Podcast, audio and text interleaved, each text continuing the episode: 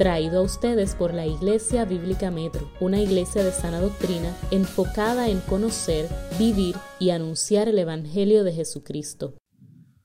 Mi hermano, vamos a acercarnos a la predicación de la palabra. Y siempre nos gusta acercarnos a ella con un corazón sincero.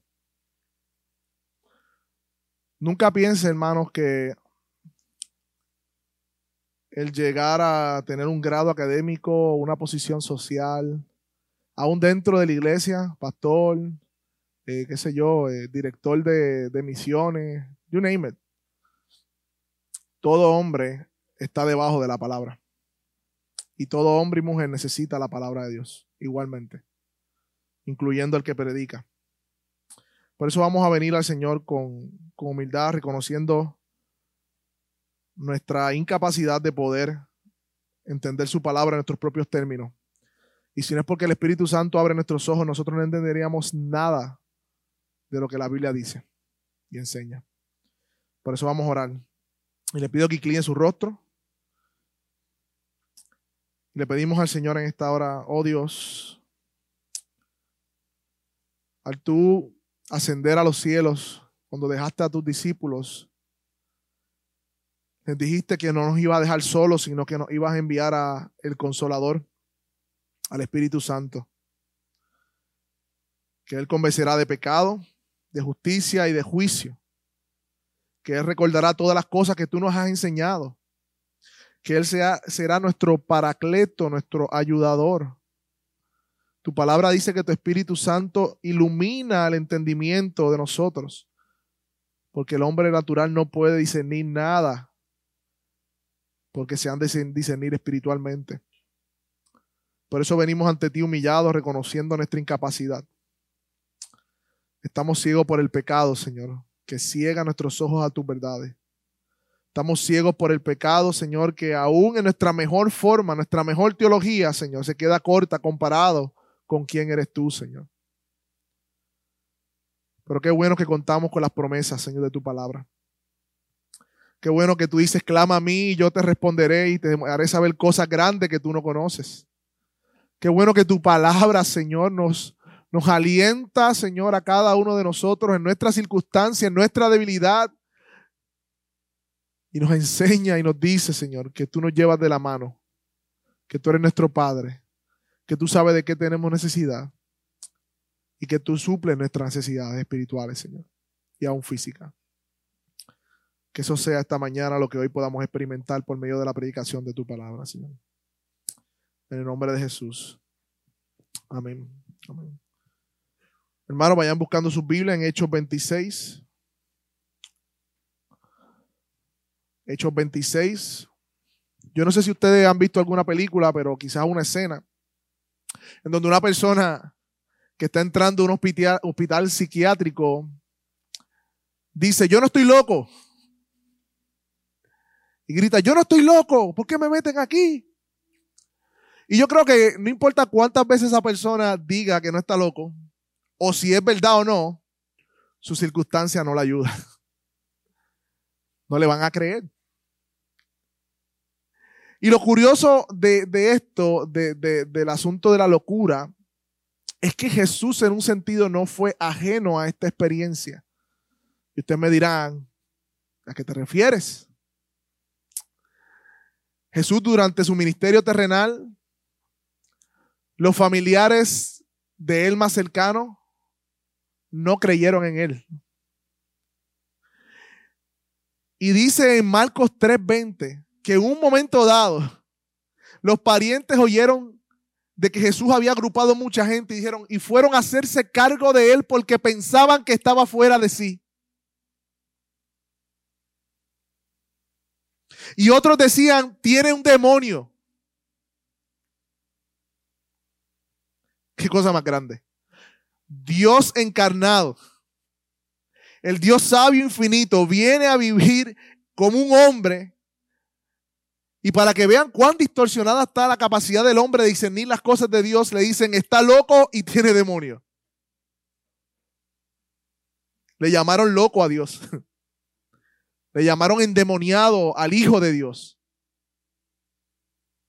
Wow.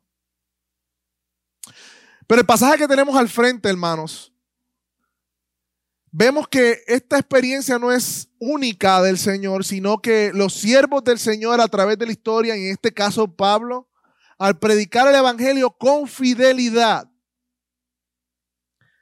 también le llamaron loco.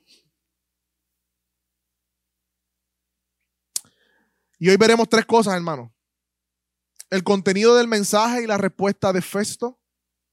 Número dos, la persuasión de Pablo al predicar el testimonio público del Evangelio. Y por último, un ruego a Dios. Yo les voy a pedir que vayan buscando Hechos 26. Yo creo que lo tienen ahí con ustedes, ¿verdad?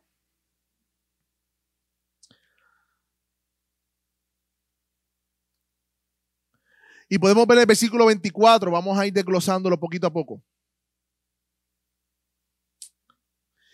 Mientras Pablo decía esto, dice el versículo 24, en su defensa, Festo dijo a gran voz, Pablo, estás loco, tu mucho te saber te está haciendo perder la cabeza. Pero, ¿de qué está hablando Festo aquí? ¿Por qué Festo reacciona? Porque el texto dice, mientras Pablo decía esto.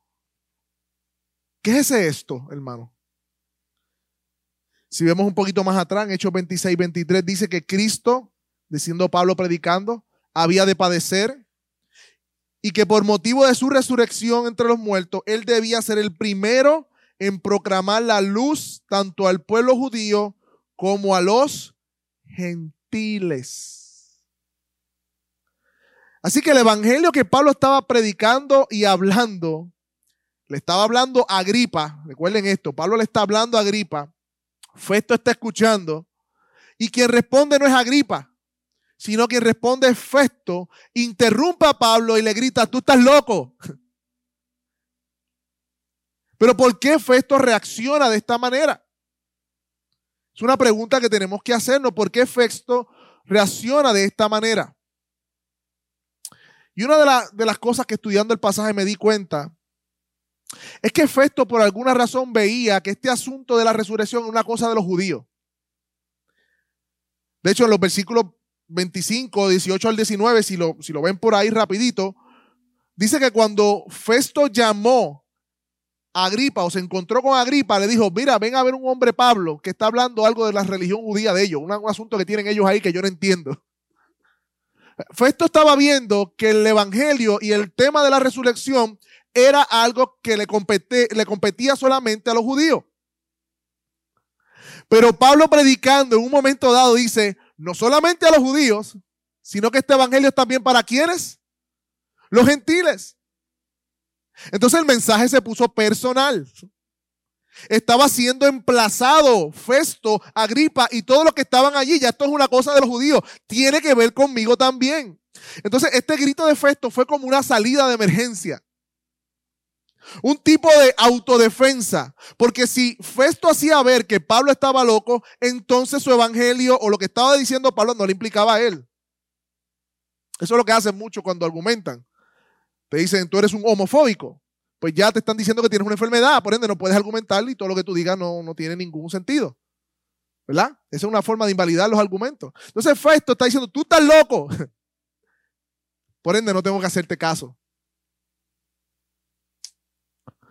Por otro lado, vemos que Festo está viendo a Pablo hablando. Recuerden que esto, Andrés predicó tres domingos completos este mensaje sobre el testimonio de Pablo, sobre la predicación del Evangelio. Y Festo estaba notando que Pablo estaba literalmente controlado, consumido, enérgico, claro, preciso, completamente resuelto con el mensaje del Evangelio.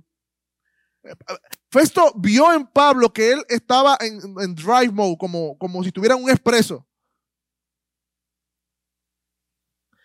Y a la misma vez reconoció la formalidad del mensaje, porque aunque nosotros no podemos verlo en griego, este mensaje de Pablo fue elaborado y bien dicho.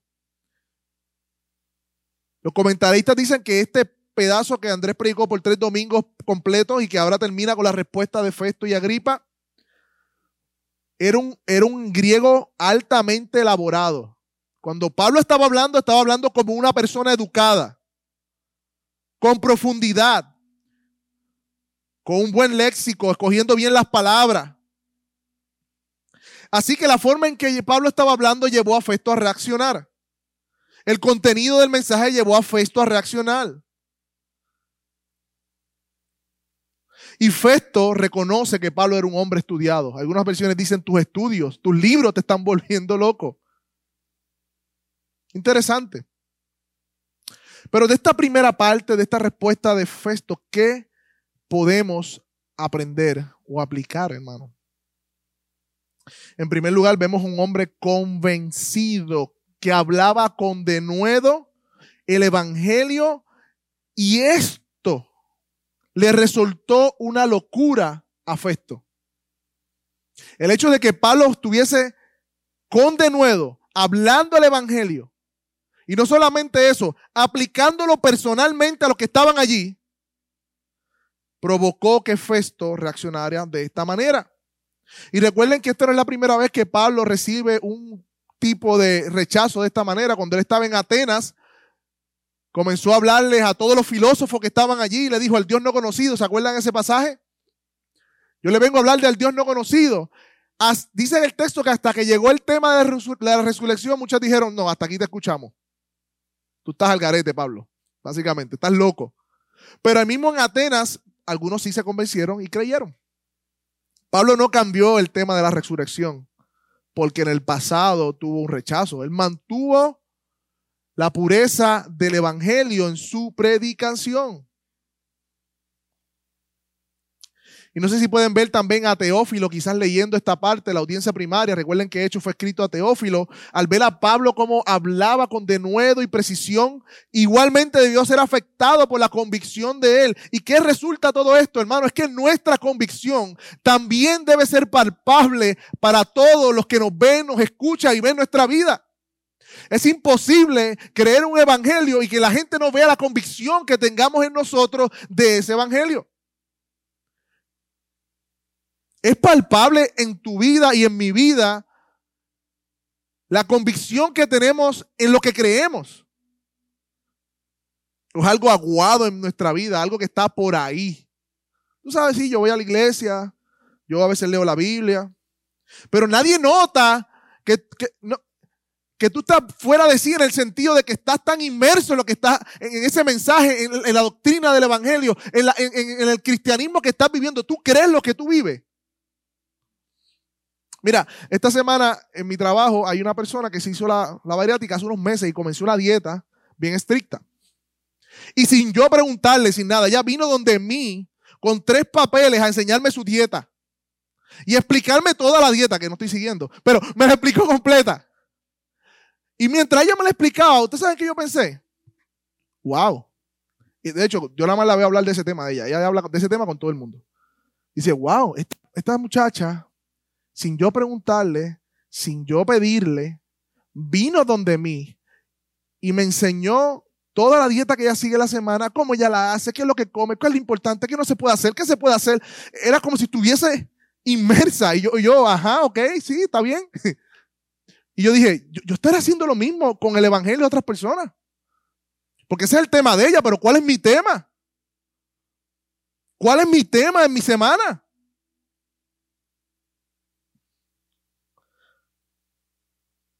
Nuestra convicción, hermanos, debe ser palpable para aquellos que ven nuestra vida igualmente. Y no estoy hablando, hermanos, de ser respondones en Facebook, en Twitter y todo eso. Y ¡ah! No, no estoy hablando de eso. Sino que estoy hablando de una vida gobernada de lo que decimos creer. Y eso no se circunscribe a los domingos. Eso también va a nuestras reuniones familiares. Eso también va a nuestros compañeros de trabajo. Eso también va en nuestras familias, en nuestro círculo personal, en nuestras amistades. Eso también se ve en la toma de decisiones.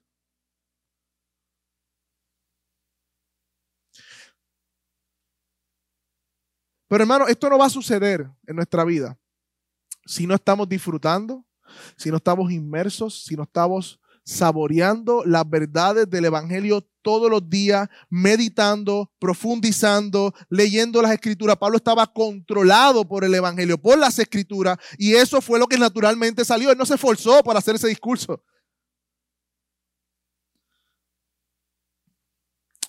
Festo se dio cuenta que Pablo estaba sumido en el estudio de las escrituras. De tal manera que parecía que estaba poseído por la palabra y por el Evangelio. En segundo lugar, esta respuesta de Festo, debemos recordar que la Biblia sí dice que para los que se pierden, escuchen esto, no es que el Evangelio es locura, es para los que se pierden, el Evangelio es locura. Primera de Corintios 1:18, porque la palabra de la cruz es locura para los que se pierden, pero para los que se salvan, dice la palabra de Dios, esto es a nosotros, es poder de Dios. Así que cuando decimos locura, no estamos diciendo que, la, que el Evangelio es una locura, que no tenga sentido ni propósito, no, no, no, no. El problema no está en el Evangelio, el problema está en el que se pierde.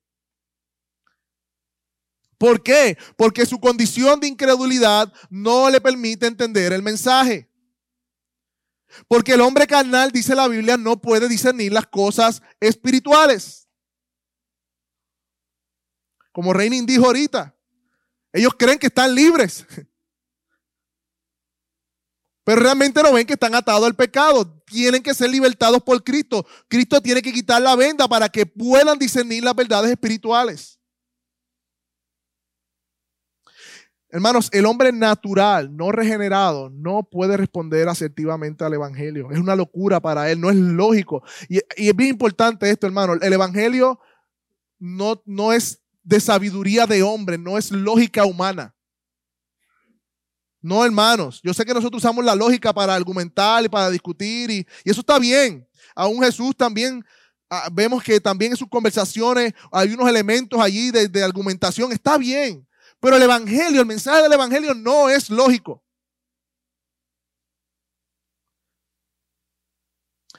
¿Sabe por qué? Porque el Evangelio dice que el Dios Santo infinito, poderoso, que no conoce el pecado, que es santo, tres veces santo, que odia al pecador y odia al pecado, ese Dios infinito, para que el pecador pudiera ser salvado de la ira de él mismo, vino y se encarnó en forma de hombre, asumió la debilidad de ser hombre, siendo verdaderamente hombre, verdaderamente Dios, y murió en una cruz del Calvario para pagar los pecados del pecador. Y entonces el pecador a poner su confianza por fe, sin tener que pagar nada, sin tener que hacer nada, simplemente creer, confiar en su obra, se ha librado de la justicia y de la ira de Dios como leíamos esta mañana. O sea, que Dios mismo se castigó a sí mismo para librar al pecador que merece el juicio. Eso no es lógico. Pero ese es el Evangelio. Corinto dice que lo más necio de Dios es más sabio que los hombres. Hermano, y todo esto por gracia, o sea, mereciendo lo contrario por medio de la fe, no por obras para que nadie se gloríe. Es una noticia maravillosa, hermano. Mientras el hombre busca pagar sus penas y sus pecados y sus deudos haciendo obras vanas, Dios ofrece perdón gratuito por los méritos de su Hijo. Ven y regocíjate de esta verdad. El Evangelio es una locura, pero para los que se pierden. Para los que se pierden. Hermano, en tercer lugar también podemos aprender de la respuesta de Festo, es que cuando prediquemos el Evangelio con fidelidad, con fidelidad, debemos estar preparados para recibir este tipo de respuesta. Sí, hermano. Nos recuerda, en primer lugar, nuestra impotencia de poder salvar a las personas por más bien que hablemos. Por más bonito que digamos las palabras y acomodemos el evangelio y le digamos, ¿verdad? Las cosas. No hay poder en sí en mis palabras. No recuerdo, recuerdo la ilustración, no sé si fue en, expositores, cuando Sujel predicaba y hablaba de un ejemplo de cuando un, maestro de, seminario llevaba a sus estudiantes a las tumbas y le decían, predíquenle para que, para que revivan. Iba, iba al cementerio a sus estudiantes y decían, predíquenle. Para recordarle a los predicadores que estamos hablando a muertos. Y si Dios no trae su espíritu y da vida, hermano, no importa cuán bonito hablemos. Y esta es la ilustración de Ezequiel que una vez que hace unos domingos atrás el pastor trajo. Se levantaron los cuerpos, ¿verdad? Cogieron carne, pero estaban como muertos hasta que no vino el Espíritu y sopló y le dio vida. Esto nos recuerda nuestra dependencia de Dios en el momento de predicar la palabra, hermanos. Nos recuerda que los resultados no son nuestros. Que como dice la parábola del sembrador, nuestra tarea es sembrar la semilla. Y Dios se encargará tenemos que recordar, hermano, que esta reacción de efecto es un mecanismo de defensa del incrédulo. Para convencerse a sí mismo de que nosotros somos fanáticos, muy religiosos, que tomamos las cosas muy en serio. Que no es para tanto. ¿No? Tenemos que prepararnos, hermano, para esto. En oración. En dependencia del Señor. Ahora bien, Lucas nos narra aquí cómo Pablo manejó esta respuesta de efecto. Qué, bonito este pasaje, ¿no? Que vemos una imagen de Pablo predicando el Evangelio, la respuesta y cómo Pablo la maneja. Es como un ejemplo. Dios nos dejó esto en la Biblia como un ejemplo a nosotros a, a virar y aprender de él. Y veamos ahora la persuasión al predicar el Evangelio y el testimonio público. Versículo 25. Pero Pablo le respondió, vayan conmigo, no estoy loco. Excelente Festo, sino que hablo palabras de verdad y cordura. Le acaban de decir a Pablo que está loco y Pablo delante, delante de todos los dignatarios que estaban allí, delante de Agripa, delante de los judíos quizás que estaban presenciando todo esto. Y Pablo con su temple, mansedumbre, le dice, no estoy loco. Excelentísimo Festo. Mira, hay frases, hermano, y esposos que están aquí, no sé, ¿verdad? Hay unas frases particulares que tú no le puedes decir a tu esposa. Por ejemplo, una frase que yo aprendí a excluir de mi vocabulario es, no seas exagerado. Yo le decía así a, veces, yo, ¿sabes exagerar? Uf. Otra frase que esposa quizás tú no debas decirle a tu esposo es, es que tal persona, el esposo de tal, lo hace mejor. Mm. Eso es darle al ego. Darle duro, eso no respetar, ¿no? Esa frase tú no las dices. A un estudioso como Pablo, tú no le dices que estás loco. A una persona educada como Pablo, a los pies de Gamaliel, no solamente estudió la religión judía, estudiaba los griegos, los clásicos. De hecho, en su, allá mismo vamos a ver que usa una frase de los filósofos de ese tiempo. Él conocía la filosofía, él sabía lo que estaba hablando. Tú no le dices a una persona así que está loco. Pero Pablo, bajo el dominio propio que tenía, manejó la objeción, aclaró lo que hablaba con verdad y cordura. ¿Cómo está nuestro dominio propio? Es una buena pregunta. Cuando estamos argumentando con otras personas. ¿Se nota que estamos en control de nosotros mismos? Cuando nos responden de una manera que quizás digamos que no es adecuada. Miremos la vida de Jesús mismo. ¿Cuántas veces Jesús mismo no enfrentó este tipo de situaciones?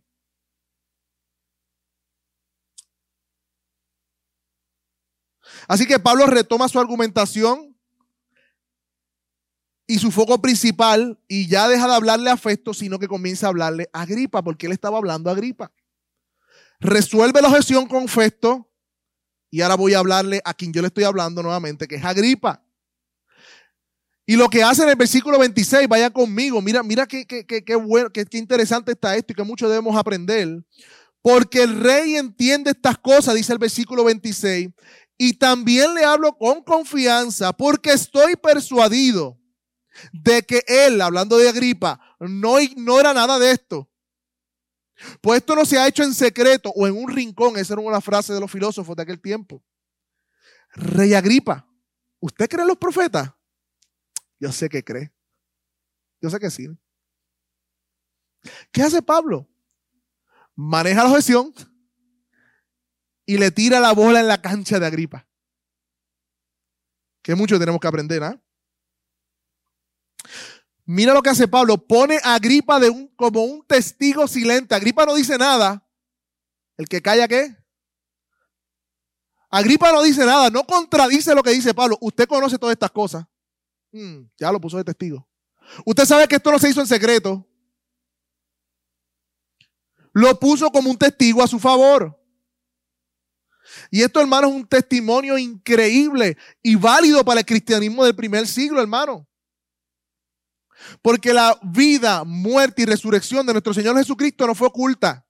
No se hizo en un rincón. No es algo de que alguien se inventó. Era algo público.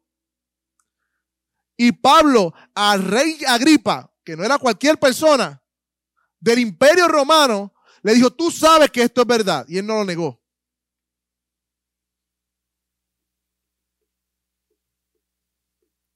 Lo puso como un testigo silente. Jesús vivió en Palestina por más de 33, 33 años o 34 años aproximadamente. Su ministerio fue pública, su vida y su muerte históricamente innegable. aún cuando resucitó, Pablo decía, todavía se mostró a 500 personas, vayan y busquen los que están vivos, le dicen en 1 Corintios 15. El cristianismo, hermano, es una, la religión más histórica y evidente del mundo. No es una cosa de uno que tuvo una revelación y dijo, esta es la revelación como todas las falsas religiones. No. Es algo público que da testimonio al mundo. Cambió la historia del mundo. Hermano, usted puede estar seguro de que su fe. No estoy para hacer una apología de la fe cristiana aquí. Pero sí tenemos que hacer algún sentido de apología. Porque Pablo está haciendo una apología en el texto.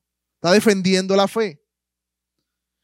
Hace un comentarista sobre esto. Además dice, los adherentes de la fe cristiana, ¿tú sabes qué hacía? No estaban escondidos en lugares secretos llevaban el mensaje de salvación a cada ciudad importante. Eso hacían los discípulos. Y eso lo vimos en todo hecho. Fueron a Judea, Samaria, Galilea, Fenicia, Chipre, Antioquía. Eh, habían fundado iglesias por toda Asia Menor, Macedonia, Acaya. E incluso habían llevado el Evangelio a la misma Roma. Ese es el retrato del cristianismo del primer siglo, hermano. Tengamos en contexto que Dios le está permitiendo a Pablo en este momento a tener, por decirlo de alguna manera, tanto al alcalde como al gobernador. De alguna manera, ¿verdad? Para que lo entendamos, no es así. Y iba de camino el presidente de, la, nación romana, por decirlo de alguna manera. El evangelio no es una cosa de cuatro paredes, ni está solamente eh, destinado para un público en general, es para todos, incluyendo a los gobernantes, hermano. ¿Qué podemos aprender entonces de este segundo punto? En primer lugar, hermanos, debemos estar preparados, como dice Pablo, para presentar defensa. Debemos estar preparados. Y la vida de Jesús es un ejemplo de esto. Él siempre sabía qué responder. A veces sabemos responder de tantos temas, pero si alguien nos dice, pero ¿por qué Dios permite el mal? No sabemos qué hacer. Pero ¿por qué si Dios es verdad? tantos años de cristianismo no sabemos contestar esas preguntas. ¿Que por qué Jesús tuvo que morir? ¿Que por qué yo tengo que arrepentirme? Son preguntas que nosotros debemos estar preparados para responder. Y si no lo estamos, corramos a estarlo. Debemos depender más, hermanos, de Dios en oración para que cuando llegue también esos momentos oportunos, porque a veces nos cogen de sorpresa esas preguntas, estar preparado y que el Señor nos ayude a responder. Lo otro que tenemos que preguntarnos es si estas escenas que estamos viendo aquí en el texto están ocurriendo en nuestra vida. ¿Qué escenas? Bueno, alguien predica el Evangelio, alguien responde y yo sigo convenciendo con el Evangelio. ¿Eso está ocurriendo en tu vida o es una cosa extraña el hecho que tengas una conversación evangelística con alguien. ¿Entiendes lo que quiero decir? ¿Estamos hablándole el evangelio a otros? Una pregunta que podemos hacernos en este mes de abril que acaba de pasar, estamos en mayo 1, ¿verdad? ¿A cuántas personas le presentamos el evangelio o le compartimos el evangelio? ¿A cuántas? La verdad, hermanos, que nosotros siempre hablamos de lo que disfrutamos a otros. Usted un restaurante, usted rápido va a decir me comí tal cosa, tienes que ir a probarlo. Usted es una película, tienes que ver esta serie, o tienes que leer este libro, o tienes que... Hablamos de los que disfrutamos. Cuidado, hermanos. Porque puede ser que no estemos disfrutando, disfrutando de las verdades del Evangelio y por eso nuestra boca no está llena de esas verdades. Pidámosles a Dios que compartir el Evangelio sea algo cotidiano, algo de todos los días, que te dé oportunidades y que tú las puedas discernir y puedas atreverte a hacerlo. Es que me da miedo, no, no te da miedo, tranquilo, tranquila. Ora, ahí mismo. Dios prometió su espíritu que te va a ayudar. Agárrate de esa promesa. Agárrate de esa promesa. En tercer lugar, podemos aprender de estos hermanos que el cristianismo es algo público. Eh, ¿Usted has visto la película Cristiano de la Secreta? Es de una canción. No recuerdo el nombre de la banda. El cristianismo no es una vida en secreto. Es un llamado a vivir al mundo como luminares, como luz al mundo, como aquellos que se exponen al mundo. No podemos esconder nuestra fe. Somos sal y luz. Todos deben saber. Hay una canción de niños. Todos deben saber, todos deben conocer quién es Jesús a través de tu vida. Hermano, si tu vida se trata de eso, si eres cristiano, ya, para, para resumirlo. ¿Sabes cuál es el propósito de tu vida? Ahora mismo, ¿sabes por qué tú no estás en el cielo? Me gustó esta frase una vez que la escuché, no recuerdo dónde. La única razón por la que tú no estás en el cielo es porque otros tienen que conocer de Cristo a través de tu vida también.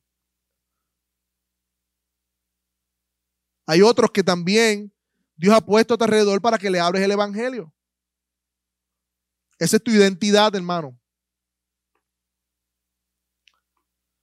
Tu identidad no es ser gerente, eh, barbero, taxista, eh, pastor, líder, eh, qué sé yo, trainer, eh, secretaria, vendedora. Esa no es tu identidad. Ni siquiera padre, ni siquiera madre, ni siquiera hijo. Tu identidad es ser cristiano, testigo y discípulo. Y nuestra identidad entonces nos define cuál es nuestra tarea en la tierra y nuestro propósito. Por eso, hermanos, como iglesia nos estamos capacitando los domingos, los miércoles, eh, en todas las capacitaciones somos llamados a llevar el Evangelio. Y algunos ejemplos prácticos quizás que puedo darle, que por lo menos me acuerdo que en mi vida fueron de mucho impacto. Yo recuerdo cuando niño había una señora por mi comunidad que iba todos los sábados a tocar la puerta de los papás porque se iban a reunir en el parque a dar escuela bíblica. Y ya se llevaba a los niños de la comunidad. Y yo era uno de esos niños. Sábados en la mañana. Yo no sé en qué comunidad tú estás. Yo no sé cómo se puede hacer. Pero ahorita Reina impedía en la oración de la mañana. Estoy pensando cómo compartir el evangelio en mi negocio. Ayúdeme a orar por eso. Eso es lo que tenemos que estar haciendo todo el tiempo. Buscando oportunidades en el lugar donde estás para compartir el evangelio. Quizás sea una reunión de lectura, 15 minutos en tu trabajo. Mira los dones y las habilidades que tiene. Dios no las da por alguna razón.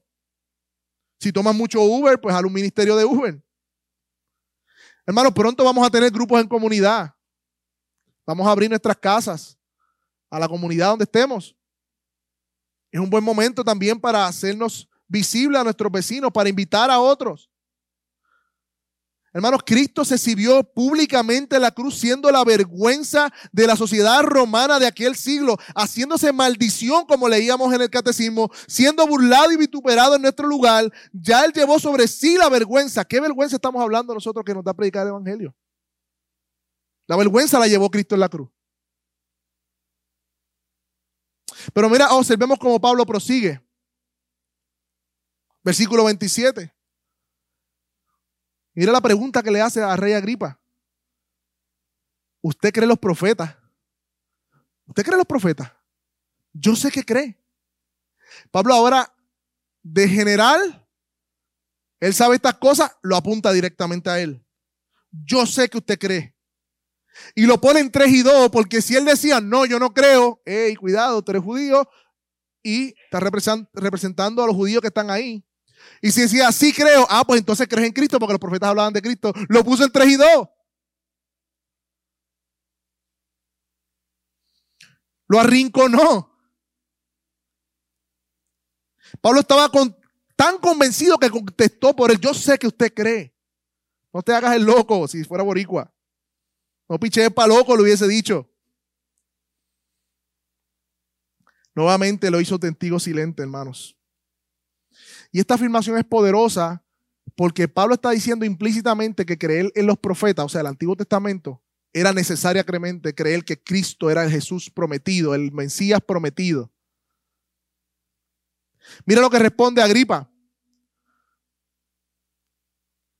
Otra salida de emergencia. Versículo 28. Y Agripa respondió a Pablo, en poco tiempo me persuadirás a que me haga cristiano. ¿Qué quiere decir esto? Primero, aquí vemos la primera expresión de Agripa. Agripa estaba callado. Recuerden que que gritó que está loco era Festo. Ahora Pablo lo acorrala y le dice, ¿tú crees en los profetas? No te hagas el loco. Y él dice, ahora responde Agripa, en poco tiempo me persuadirás a que me haga cristiano. Pablo lo acorrala con la pregunta de los profetas, pero Agripa no estaba dispuesto en ese momento a asumir la responsabilidad o lo que implicaba afirmar esa pregunta, que él sabía que sí. Por eso Agripa toma una salida de emergencia y usa una técnica de dilatar la respuesta. Como quien dice, ¿tú crees que con este speech tú me vas a convencer? Dame, eh, eh, en poco, tan poco tiempo tú crees que tú me vas a convencer. Eso es lo que está diciendo el texto. O le dijo Agripa. No pienses que, que, me voy a convertir con este, con este mensaje que tú me has dado. Hay otras traducciones que dicen, por poco me persuades. Pero la traducción correcta es, en poco tiempo crees que me vas a persuadir. Eso es lo que está diciendo Agripa. O sea, Agripa se fue para la técnica de que para después lo dejo. Ahora listo. Como cuando le predica ahora, no, yo sé que Dios me está llamando, pero tú sabes, dame break. Eso es básicamente lo que dijo Agripa. No estaba dispuesto a responder afirmativamente al Evangelio en ese momento, Agripa. No estaba dispuesto. ¿Por qué? Al texto no lo dice explícitamente, pero podemos inferir algunas razones por qué Agripa no respondió afirmativamente a la pregunta de Pablo y por qué salió con esa pichajera, como uno dice. En primer lugar, por la dureza de su corazón. Recordemos algo, hermano. Sí, Dios es soberano en la salvación. Claro que sí, pero el hombre sigue siendo responsable de responder al Evangelio. Son las dos verdades que, que presenta la Biblia. Juan 3:19 dice, esta es la condenación que la luz vino al mundo. ¿Y qué pasó? Los hombres amaron más las tinieblas que la luz por cuanto sus obras eran qué? Malas. Porque todo aquel que hace lo malo aborrece la luz y no viene a la luz para que sus obras sean reprendidas. Agripa abrazó su maldad a pesar de desconocer el trasfondo judío y conocer los profetas y conocer que las profecías apuntaban a Cristo con claridad. Y tenía al mejor de los exponentes de frente, a Pablo. Imagínense. También podemos asumir, número dos, que Pablo estaba, eh, Agripa estaba rodeado de muchos oficiales, incluyendo a Festo. Y los judíos por tanto, el temor a los hombres pudo ser también una de las razones. Primero, la dureza de su corazón, su incredulidad. Número dos, esa incredulidad alimentada por el temor a los hombres. Mateo 8:38 dice, cualquiera que se avergüence de mí y de mis palabras. En esta generación adulta y pecadora, el Hijo del Hombre también se avergonzará de él cuando venga en gloria de su Padre con los santos ángeles. Y aunque Agripa dice que la razón es falta de tiempo, o sea, que necesitaba más tiempo o que era muy, muy, muy corto tiempo para tomar, de, convencerse de lo que Pablo le estaba presentando, la verdad es que el Evangelio no está limitado por el tiempo. En el Areópago, Pablo dio un sermón igual parecido, un testimonio parecido, y algunos le dieron por loco, pero otros creyeron. El ladrón en la cruz estuvo sus últimas horas allí. Reconoció a Cristo como el Mesías, el Señor y el Rey. Cuando esté contigo, llévame al paraíso. Hermanos, ¿qué podemos aplicar de este suceso entonces? Para no dejarlo así en el aire y simplemente conocer lo que estaba pasando. Número uno, hermanos, que el Evangelio siempre demanda una respuesta. El Evangelio siempre demanda una respuesta. Recuerdo un hermano de esta iglesia que fue a casa de un familiar de nosotros, predicando el Evangelio a ese familiar mío, hasta que llegó un momento que lo arrinconó y le, dije, y le dijo, ¿tú crees? ¿Por qué no vienes hoy a Cristo? Y a veces nosotros perdemos, ya sé que tenemos que tener cuidado con el decisionismo, yo entiendo eso. Pero como quiera, aún así, nosotros somos responsables de arrinconar, por decirlo de una manera, cuando estamos predicando a la persona y llevarlos a tomar o a, decidir en un punto donde ellos tengan que reconocer que tienen que tomar una decisión. Quizá no sea en el momento, como dijo Agripa, pero sí el Evangelio demanda una respuesta. A veces predicamos el Evangelio como algo, pues, algo pasa, ajá, al Evangelio, tú sabes ya. Si tú quieres, si no, tú sabes, normal. No, no, no, no. El Evangelio demanda una respuesta del pecador. Y tenemos que aprender, hermanos, a demandar esa respuesta cuando predicamos. No es un mensaje pasivo. No nos la, en la indiferencia. Si realmente entiende el Evangelio, eh, lo que están aquí, sabes que demanda fe y obediencia y entrega completa. No hay neutralidad en el Evangelio. No la hay. Porque nuestra respuesta al Evangelio va a revelar el estado de nuestra alma, condenación o salvación. No hay términos medios. No hay gente que está en el medio, tú sabes, gente que parece, piensa creer que está en el medio. O estás condenado al infierno, hay dos tipos de personas, o eres salvo. Y el Evangelio demanda una respuesta. Al pecador demanda arrepentimiento, al creyente demanda santidad. Al incrédulo demanda fe. Y al que cree obediencia. Al que escucha una respuesta y al que responde al Evangelio una entrega completa. Mi pregunta sería hoy, ¿por qué aún no has respondido al Evangelio? Si estás visitando IBM por mucho tiempo y todavía eh, estás, qué cool, una iglesia que predica la palabra. No, no, no, ¿por qué no has respondido al Evangelio? Estás acumulando ira para el día de la ira. Dice Romanos que no ves que su misericordia, en su gracia, era permitido, ha alargado el día del juicio para que te arrepientas.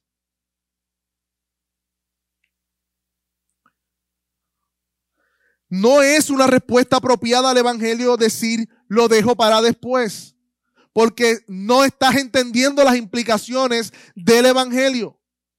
Y a los creyentes que están aquí, que hemos dicho afirmativamente, hemos creído en el Evangelio, he sido salvado. Gloria a Dios por eso. Gloria a Dios por eso. Pero todos los días debemos predicar ese Evangelio, todos los días, sí, todos los días. El Evangelio no es algo que comenzamos en la carrera cristiana y dejamos atrás. No, es el Evangelio en la carrera cristiana. El Evangelio nos dice dos cosas. Número uno, ¿Qué tienes que no hayas recibido? Número dos, ¿dónde queda la jactancia? Y todos los días tenemos que recordarnos, como creyentes y más, bautistas reformados y toda esta cuestión de la doctrina, que no tenemos nada en qué gloriarnos, nada, cero. Cero. Y cada vez que sientas ese gusano del orgullo y verte por encima de los demás porque lees más, porque estudias más, porque oras más, porque conoces más, ahí es que tienes que predicarte el Evangelio. Si dejemos que crecer esa grama, como decía Spurgeon, todos los días hay que recortarla. Todos los días hay que recortarla. Nos volveremos reformados fariseos. A eso nos vamos a volver. Si no nos predicamos el Evangelio.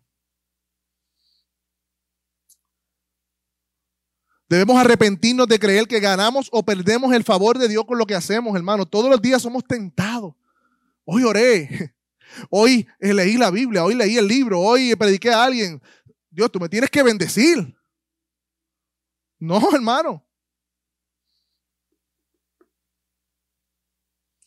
Tenemos que venir en fe confiando únicamente en las promesas de redención que encontramos y la adopción en Cristo que el Evangelio nos ofrece. Como cristianos, a la iglesia bíblica debemos recordar el Evangelio, porque Él nos dice que ya hemos sido perdonados también, nos dice que ya hemos sido aceptados, nos dice que ya hemos sido redimidos, nos dice que ya somos santos, el Evangelio nos dice que ya estamos sentados en los lugares celestiales, nos dice que todas las promesas son en Cristo, de en Dios, sí y amén. Dice que el, el velo se rasgó, el Evangelio nos dice que el Espíritu Santo vive en nosotros. Por lo tanto, si recordamos esas verdades, vamos a vivir en conformidad a esas verdades. Vive al amparo de esta realidad. Disfruta de tu posesión de hijo. No tienes que ganarte el favor de Dios con lo que haces. Ya Cristo lo ganó en la cruz. Ve y disfruta de su presencia. Despójate, como dice Hebreo, de todo peso y del pecado que te asedia y corre. Sí, pero no te quedes sentado. Corre con paciencia la carrera de la fe. Puesto los ojos en Jesús, el autor y consumador de la fe. Créeme, yo sé que es así, es de locos. Sí, es de locos. Tenemos una relación verdadera con el Dios de la creación. Eso es de locos. Para el incrédulo.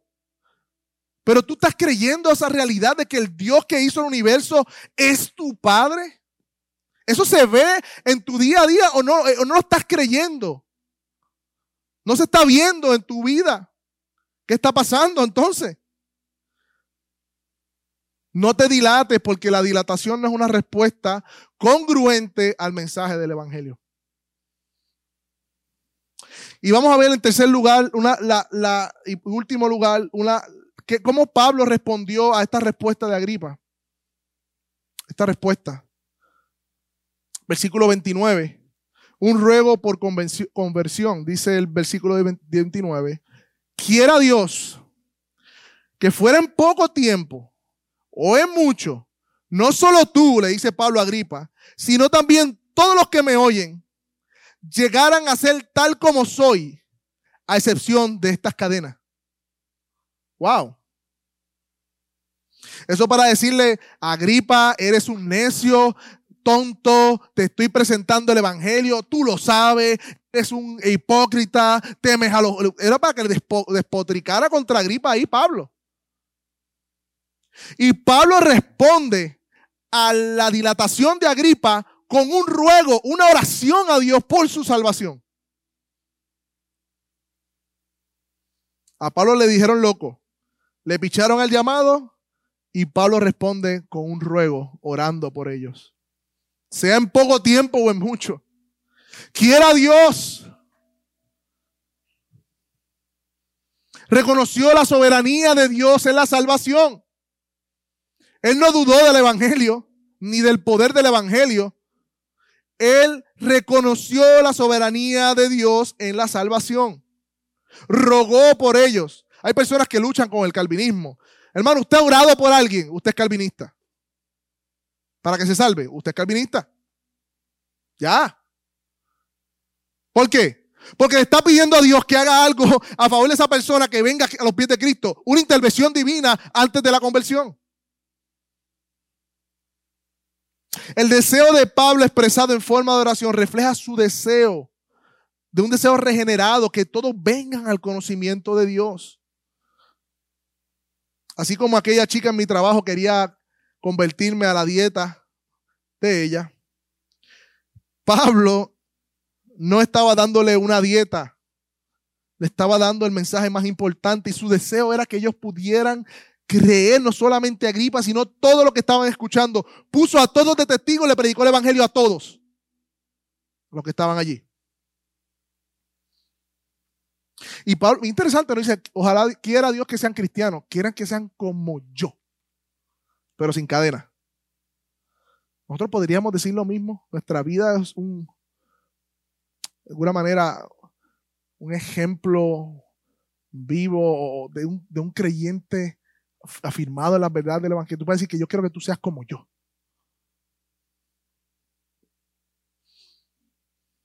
Versículo 30, el rey y el gobernador Berenice y los que estaban sentados con ellos se levantaron y mientras se retiraban, hablaban entre sí.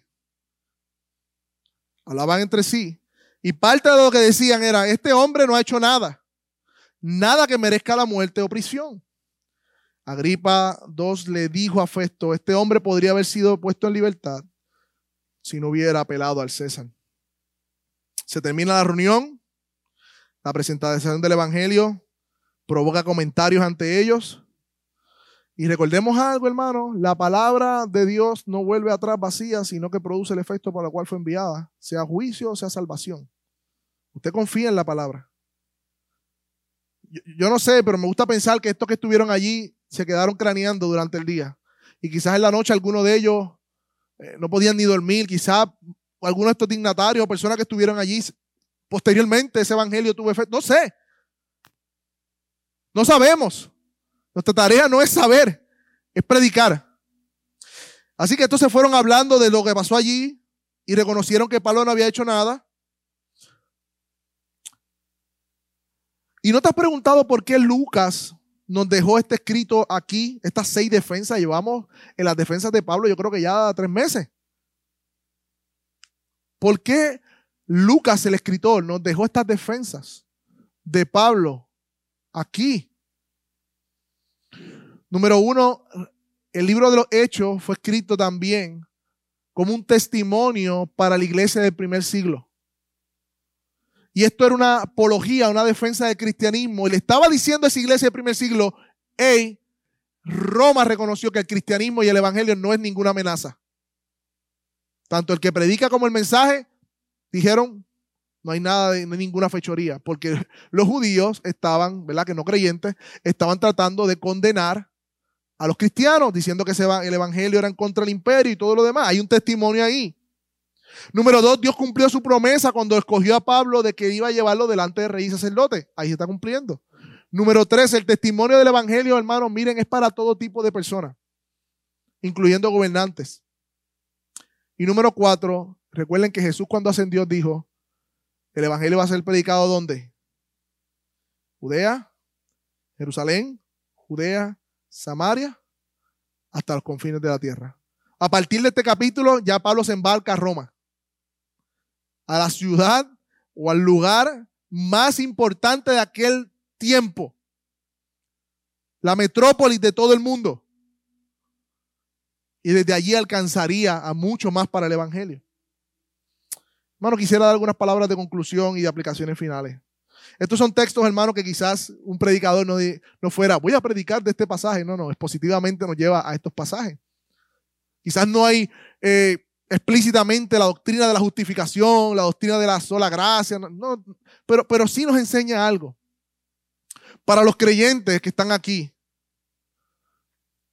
nos enseña que aunque el mundo nos llame locos, fanáticos, lo que quieran llamarnos, recuerden, vivan locos por su amor.